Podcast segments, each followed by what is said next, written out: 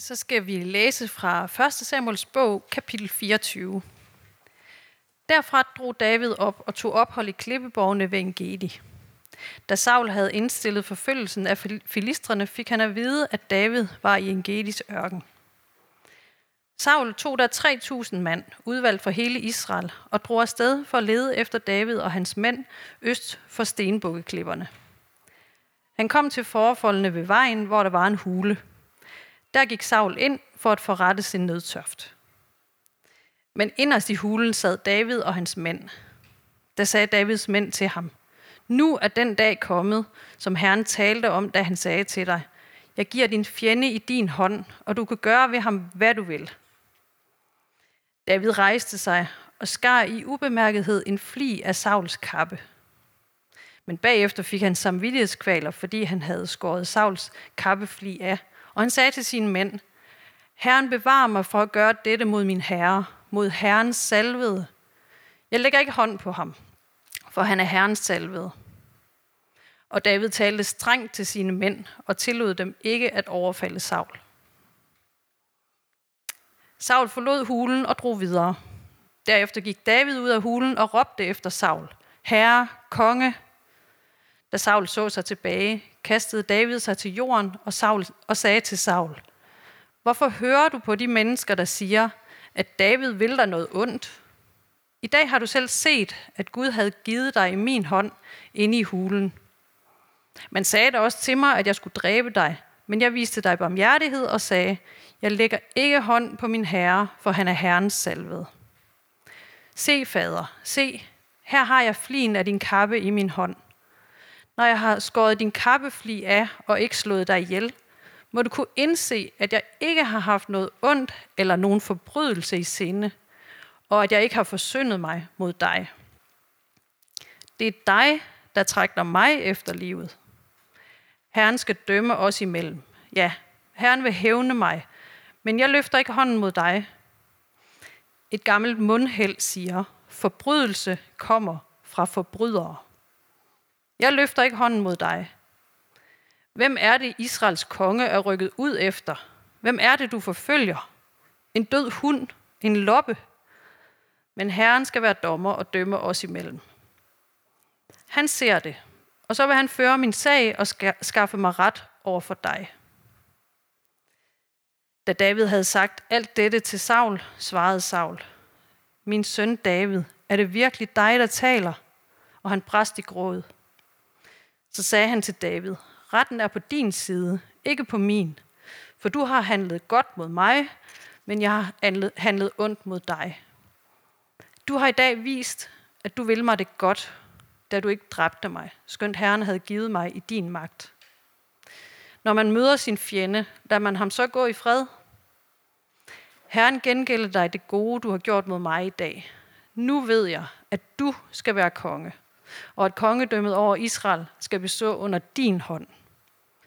Sværg nu ved Herren, at du ikke vil udrydde mine efterkommere, og at du ikke vil udslette mit navn fra min fars hus.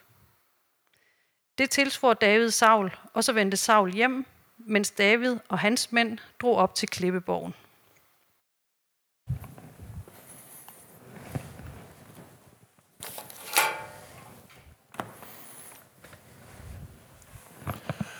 Noget af det værste, jeg ved i film, det er den der scene til sidst, eller sådan, også nogle gange lidt for tidligt i filmen, hvor de sådan efter meget kamp og møje endelig har fanget skurken. Og øh, så er den eneste fornuftige økonomiske beslutning, det er jo bare at få ham likvideret hurtigst muligt, så man kan undgå flere blodsudvidelser i fremtiden. Ikke? Også man ved godt, det er ham, der står bag det hele. Men åh oh, nej, så får helten lige pludselig samvittighedskvaler. Øh, og det er jo også forkert at slå sig ihjel og sådan noget, og hvis man nu gør det, så ender man med at være lige tærskel, fordi så, kan det bare ikke, så, så er der ingen vej tilbage for dig. Nogle gange så har helten jo slået de første 100 bodyguards ihjel på vejen derind, men det var så åbenbart øh, noget andet. Øh, og hvis ikke det er, ender sådan, at skurken ligefrem sådan når at slippe fri, mens de står der og diskuterer, hvordan vi bedst får ham rehabiliteret, øh, jamen så kommer han i fængsel, og så ved man godt, at så slipper han ud af det fængsel igen ret hurtigt. Og så øh, kan man ligesom fortsætte filmen, eller også så kan man da sælge en to år og sælge endnu flere billetter til næste film igen. Endnu flere blodsudgydelser, endnu mere smerte til, til følge, fordi de ikke kunne finde ud af at slå den her elendige skurk ihjel. Det er så dumt. Altså, jeg, jeg kan sidde og, og råbe, at de skal da slå ham ihjel øh, af fjernsynet. Og, og derfor så er jeg sådan, jeg føler mig lidt på hold med Davids bande i dag. De er jaget vildt af 3.000 soldater i et lille bjergeområde, og nu er de ved et komplet lykketræf fået muligheden for at nakke kong Saul, mens og få det hele overstået her, endelig slippe fri fra det her, mens han lige er ude at skide. Og mændene, de kunne jo godt tænke sig ikke at være jaget vildt og få det her overstået. Så de lægger naturligt nok pres på deres bandeleder, kong David der, eller David hedder han bare endnu, for at få gjort det her færdigt, øh, han er begyndt på. Og så kan de endelig øh, få, få sluttet det her, og øh, han kan så få lov øh, og, og få, lavet sådan en, en god ting. Jeg fandt en fantastisk liste øh, på Wikipedia, det kan I lige slå op. Øh, People Who Died on the Toilet. Øh, så han kan gå ind i rækken af, af kong George den anden og The King himself, Elvis Presley. Folk, der er døde på toilettet, mens de sad der. Øh, så kan vi endelig slippe af med kong Saul, den her elendige, elendige konge. Det er vidderligt i alles interesse at slippe af med den her paranoide og gale kong Saul, som bare er blevet værre og værre på det sidste. Så man går i gang med at altså ødelægge sit eget og hele Israels liv. Og starte samtlige krige og magtopgør, han kan komme i tanke om på én gang, fordi han simpelthen bare er så sygt paranoid. Og alligevel så kommer den her irriterende, klassiske held op i David. David, som ellers normalt ikke er bange for at få blod på, på hænderne, og hvis der lige skal bruges en filisterforhud eller 100, så kan man fint sætte ham til det øh, som er kendt fra den mest populære popsang i tiden, som jeg desværre ikke lige kender melodien på, men hvor linjen lyder, Saul har dræbt sine tusinder, men David sine ti tusinder. Det går alle og synger om ham, hvordan han bare er mega god til at slå mennesker ihjel. Øh, og han vurderer simpelthen lige pludselig, at gale kong Saul, som virkelig er sølle efterhånden, som vi efterhånden skal op på to hænder for at tælle, hvor mange gange har forsøgt at slå David ihjel, jamen, han er jo herrens salvede, så ham er han nødt til at skåne. Og så vælger han i stedet for lige at skære en lille fli af kong øh, Sauls kappe, og mens han så sidder der og prutter, og så kan han så ligesom forklare det der. Og selv det får spejderdrengen dårlig samvittighed over bagefter. Hvorfor gik det ikke anderledes? David han har oplevet så meget vold og trussel og misundelse fra Sauls side. Han har ikke oplevet andet. Og nu har han bogstaveligt talt sat en menneskejagt ind, bare for at få fat i David. Og nu kommer så det lovede Game of Thrones-klip, fordi jeg tænker, det kunne lige så godt have gået, som vi skal se i det her klip lige om lidt. Og indrømmet, jeg er lidt stolt over at endelig have fået noget, der passer ind, og jeg skal selvfølgelig også lige huske at sige spoiler alert til dem, der har været kloge nok til ikke at se noget endnu, og måske også øh, holde jer for øjnene på et tidspunkt, og sådan nogle ting. Øh, scenen er, at øh, dværgen Tyrion, han er blevet uberettet dømt til døden af sin far, som er ham, der ligesom har den reelle magt i kongedømmet lige nu. Faren Tywin der har altid hadet hans vanskabte søn, og kontrolleret og manipuleret ham som det passede ham. Men nu er der lige pludselig en rolleombytning, fordi Tyrion er sluppet fri, og han har overrasket sin far på toilettet igen. Og ja, som sagt, jeg skal lige advare om øh, stærke billeder, men der skal vi lige se det klip her.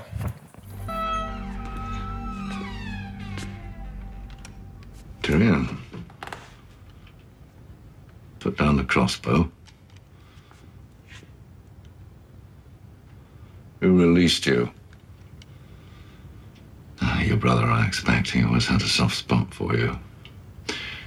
Come, we'll go and talk in my chambers. This is how you want to speak to me? Hmm? Shaming your father has always given you pleasure, hasn't All it? my life, you've wanted me dead.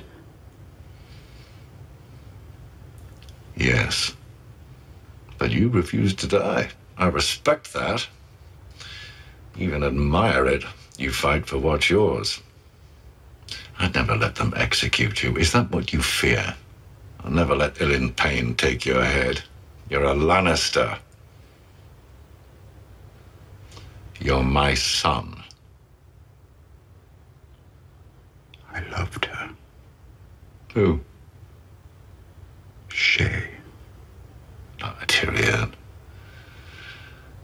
Put down that crossbow. I murdered her. With my own hands. Doesn't matter. Doesn't matter. She was a whore. Say that word again. And what? You'll kill your own father in the privy? No. You're my son. Now, enough of this nonsense. I am your son, and you sentenced me to die. You knew I didn't poison Joffrey, but you sentenced me all the same. Why? Enough.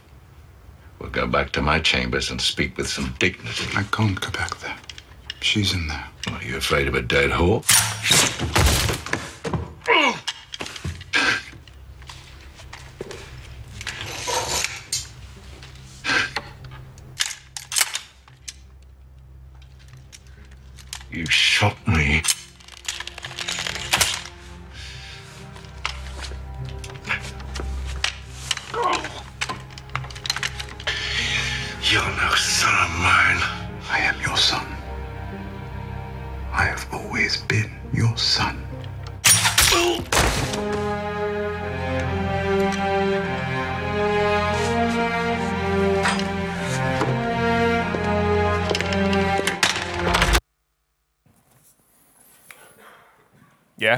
Øh, jeg beklager stærke billeder her, men øh, nu har vi valgt at læse fra Samuels bøgerne, så, så er vi sådan lidt på det niveau alligevel.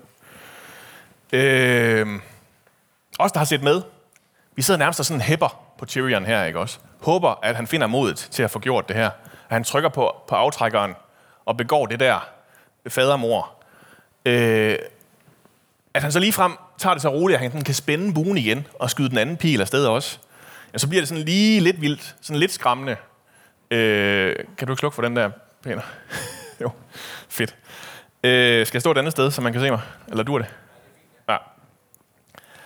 Øh, men stadigvæk, det er den eneste fornuftige beslutning, han kan tage. Da han har ikke oplevet andet end had og manipulation fra sin far hele sit liv. Og nu er han oven i købet blevet dømt til døden af ham. Og selv i den her situation, hvor han har sin far med gunpoint øh, i armbrysten foran ham, så står han alligevel ved, at han hader ham, selvom han så påstår, at han, han respekterer ham. Og på samme måde med kong David, fordi det ender jo alligevel lidt med noget beskidt noget, når vi så kommer til det endelige opgør næste søndag. Den sidste prædiken i den her serie. Saul, han, han kan ikke reddes. Det kan godt være, at han momentant lige forbedrer sig i den her situation i dag. Og de har det her far-søn-forhold igen for en kort stund. Øh, David han får endda lov til at lave den samme fidus igen, øh, også øh, et kapitel senere, og ender med igen at skåne Saul, selvom han har snidet sig helt ind på ham. Og ved godt, inderst inden også der, siger han, at den dag, så kommer Saul efter ham, og så kan han ikke stoppe ham på andre måder. Hvad er det, der er forskellen på David og så Tyrion, dværgen, vi lige har set her?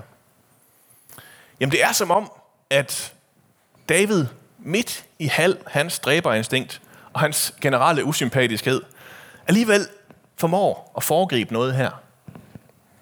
Ved, at der faktisk er en anden vej at gå. Viser, hvad det er, Jesus han kommer og gør tusind år senere. Fordi David han er jo i sin gode ret til at slå Saul ihjel. Ingen vil skælde ham ud. Alle, hele Israel vil jo, Selv Sauls egen søn vil forstå det. Alle ved, det var Saul, der slog først. Selv Moseloven er med ham her. Øje for øje, tand for tand. Det er sådan her, verden hænger sammen. Det er sådan, de har lært det. Det er sådan, man holder retfærdigheden i balance. Man er nødt til at slå igen. Og alligevel, så er det ikke det, der er retfærdigt. For samtidig, så siger Moses også noget andet i hans lov. Du må ikke slå ihjel. Han siger, at alt liv er helligt. At det er Gud og ikke os, der hersker over liv og død. Og så ved jeg godt, at siden der så har også teologer brugt en masse tid på at udtænke, hvornår man så godt måtte slå ihjel alligevel. Øh, hvornår en krig kan være retfærdig, og hvad for nogle kategorier, der er slemme nok, til man stadigvæk skal brændes på bålet osv. Men Jesus han står der og siger, at slår nogen der på den ene kind, så vender du den anden kind til. Og dem, der gør ondt mod dig, dem skal du gøre godt imod. Og Jesus han ikke bare siger det, han lever det. Han går længere end David. Lader sig føre hele vejen op på det her kors og demonstrere, hvor dumt det er at slå folk ihjel, bare fordi de gør os utrygge. Hvor dumt hele den her jagen på retfærdighed som hævn er. At det altid ender der, hvor man kommer til at slå uskyldige ihjel i jagten på en meget, meget snæver idé om, hvad der vil være retfærdigt. I det her forsøg på ikke at få sig troet længere, jamen så ender man med, at man er nødt til at slå alle, måske endda sig selv, ned. Og hvis vi så lige skal have det ned på på jorden til os i Aalborg i dag, alle os andre, der ikke render rundt med en gal konge i hælene, der kaster spyd efter os, så er det sjove, eller det triste, eller hvad vi nu skal kalde det, at vi jo alligevel render rundt og kigger os over skulderen hele tiden. Render rundt med vores små paranoide forestillinger om, hvem det nu er, der i hvert fald måske ikke vil slå os ihjel, vel, men i hvert fald noget næsten lige så slemt, måske ikke kan lide os. Og alligevel så går vi og planlægger, hvordan vi får taget den her snedige hævn næste gang, når ham, den anden, han tager det sidste af mælken, uden der var mere tilbage igen. Jamen, hvordan er det så, vi i al vores snedighed får udtænkt en genial plan, der tager hævn over det? Og det ender jo normalt med, at vi så gør cirka det samme igen. Øh, eller hvordan vi får sat den her Facebook-trold på plads, som igen nu pisser på nogle seriøse artikler om, hvordan vi genopretter miljøet engang. Og alle mulige små hverdagssituationer, hvor at vi tror, at det eneste, vi kan gøre nu, det er at slå hårdt igen. Det er svært ikke at blive fanget ind i den her måde, hvordan vi ellers går og regner med, at verden fungerer på. Altså øje for øje og tand for tand, det er det logiske princip. Slå først, inden de slår dig. Verden er grundlæggende et usikkert og utrygt sted, hvor vi er nødt til at holde hårdt fast i det, vi har. Fordi ellers så løber det fra os. Jeg var til politisk debat i mandags. Demokratiets Festival kaldte den. Det er i Musikkens Hus. Og så kan man lige få at vide, hvem der er de gode og de onde. Øh, det afhænger lidt af, hvem man spørger, om det er indvandrerne eller skat, eller de hvide gamle mænd, eller om det er landmændene eller veganerne. Men der er helt sikkert nogen, der er de dårlige indvandrere, og nogen, der er de gode indvandrere, og uden at det overhovedet bliver sådan anfægtet, at det ved Pernille Vermund godt, hvem er. Så, så hvad er løsningen? Hvordan løser vi den her ondskab, som jo, vi også godt ved, den er omkring os alle mulige steder. Jeg øh, fik lige lov at læse Rebecca Stissen her fra kirkens øh, bachelorprojekt i den her uge. Øh, Hvorfor ikke tilgive, har hun kaldt det, hvor hun sådan psykologisk set har kigget på, på tilgivelse. Øh, og blandt andet stillet spørgsmålet, hvornår er det klogt at tilgive i et parforhold? Og, øh, og så hvis du vil smide øh, sliden op her, så viser det sig, at det er sådan ret afhængigt af, hvem man øh, er i et parforhold med. Øh, I kan se, der er sådan to forskellige studier, der er lavet øh, af McNulty her. Øh, og hvis anden hun er sådan en type, der udfører mange overtrædelser, jamen så kan man godt overveje, om det er ufordelagtigt at tilgive. Fordi så kan man godt måle, at der er mindsket ægteskabstilfredshed og mere alvorlige problemer på sigt. Øh, hvor hvis hun udgår få overtrædelser, så er det til gengæld bare med at få hende tilgivet hurtigt. Øh, og øh, det samme øh, vej her, hvis Anne hun er sådan en meget uomgængelig person, altså har det personlighedstræk, øh, jamen så er det også lidt ufordelagtigt at tilgive hende for hurtigt, fordi så kommer hun til at gøre det igen øh, øh ret hurtigt. Og øh, det, det er jo rigtigt, og det kan man måle, og alle sådan nogle ting. Øh, og øhm, jeg ved ikke, jeg, jeg begår nok nogle, nogle, nogle øh, teologiske kardinalsønder, eller psykologiske kardinalsønder, hvis jeg, jeg sammenligner David og Sauls forhold med et parforhold nu. Men altså, jeg tvivler på, at den maniske Saul, det er et af de der tilfælde, hvor psykologerne de vil anbefale en tilgivelse, ikke også? Han scorer ikke så højt på personlighedstrækket omgængelighed. Og jeg vil sige, efter de første to overtrædelser indebærende spydkast, så håber jeg, at de fleste psykologer også vil rådgive folk til at trække sig hurtigst muligt ud af det, i stedet for at rådgive folk til at tilgive. Det er ligesom om, der er en rimelig sandsynlighed for gentagende overtrædelser og flere forsøg på at slå partneren ihjel for Saul, som man nok også vil konkludere, at det psykologisk set er ufordelagtigt at tilgive så i sådan en situation. Rebecca hun siger, at øh, hun godt kunne øh, bruge resten af sit liv på at forske i tilgivelse. Og netop det her spørgsmål, hvad er det egentlig, der er målet med tilgivelsen? Det er et af dem, som hun slet ikke har landet endnu. Handler det om, at vi skal undgå fremtidige overtrædelser? Handler det om min egen selvfølelse, at jeg får det bedre, min well-being, er der styr på den, som psykologerne kalder det? Eller er det for min egen skyld, eller er det for krænkerens skyld, at jeg tilgiver? Og jeg sad der som, som, som præst og så det her schema, og, sådan, og så blev jeg sådan lidt øh, provokeret af den her tanke om sådan den opportune tilgivelse, hvor det ligesom sådan galt om at, at nytte maksimere på den og sikre mest mulig forbedring. Jeg er ikke sikker på, at det er sådan, vi ser på den i teologien. Fordi i teologien der er det først og fremmest bare et mandat, en nødvendighed. Og nok også først og fremmest mere for ens egen skyld, end for modpartens skyld. Det handler om, at jeg, også fordi jeg selv er ufortjent tilgivet, kan give slip på min ret over for den, der egentlig har fortjent noget andet. Fortjent, at jeg hævner mig. Ligesom David, han gør det i dag. Han er i sin fulde ret til at tage hævn. Men fordi Gud også elsker det menneske, han står foran, så tilgiver han i stedet.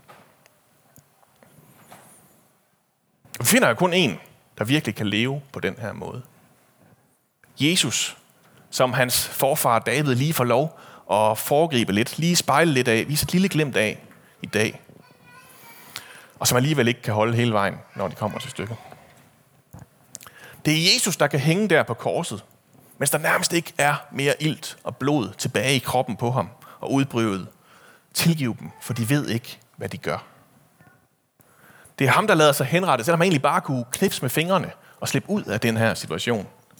Som ikke engang vil lade Peter forsvare ham med et svær, fordi han ved, at selv hvis han gør det, så begynder det at afle mere vold og mere vold og mere vold.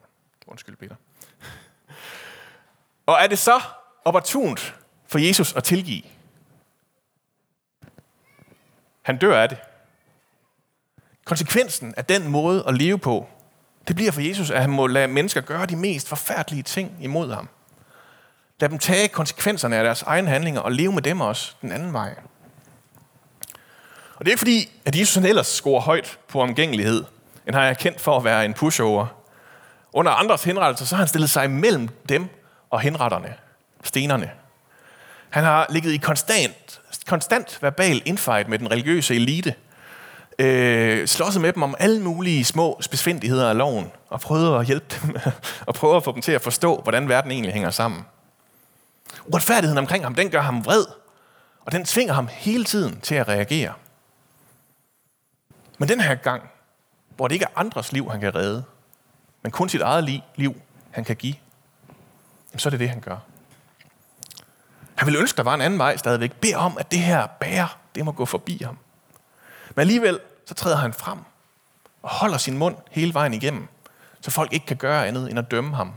Gøre andet end at det må ende, som det faktisk ender. Og derfor så er der også forskel på Jesus og David, og på Jesus og mig, for den sags skyld. For, for jeg kan heller ikke det her. Jeg kan hverken undgå at løbe tør for generøsitet, eller undgå at overtræde den anden vej rundt. Jeg har lige så meget brug for at blive tilgivet, som at tilgive. Og jeg kan ikke altid.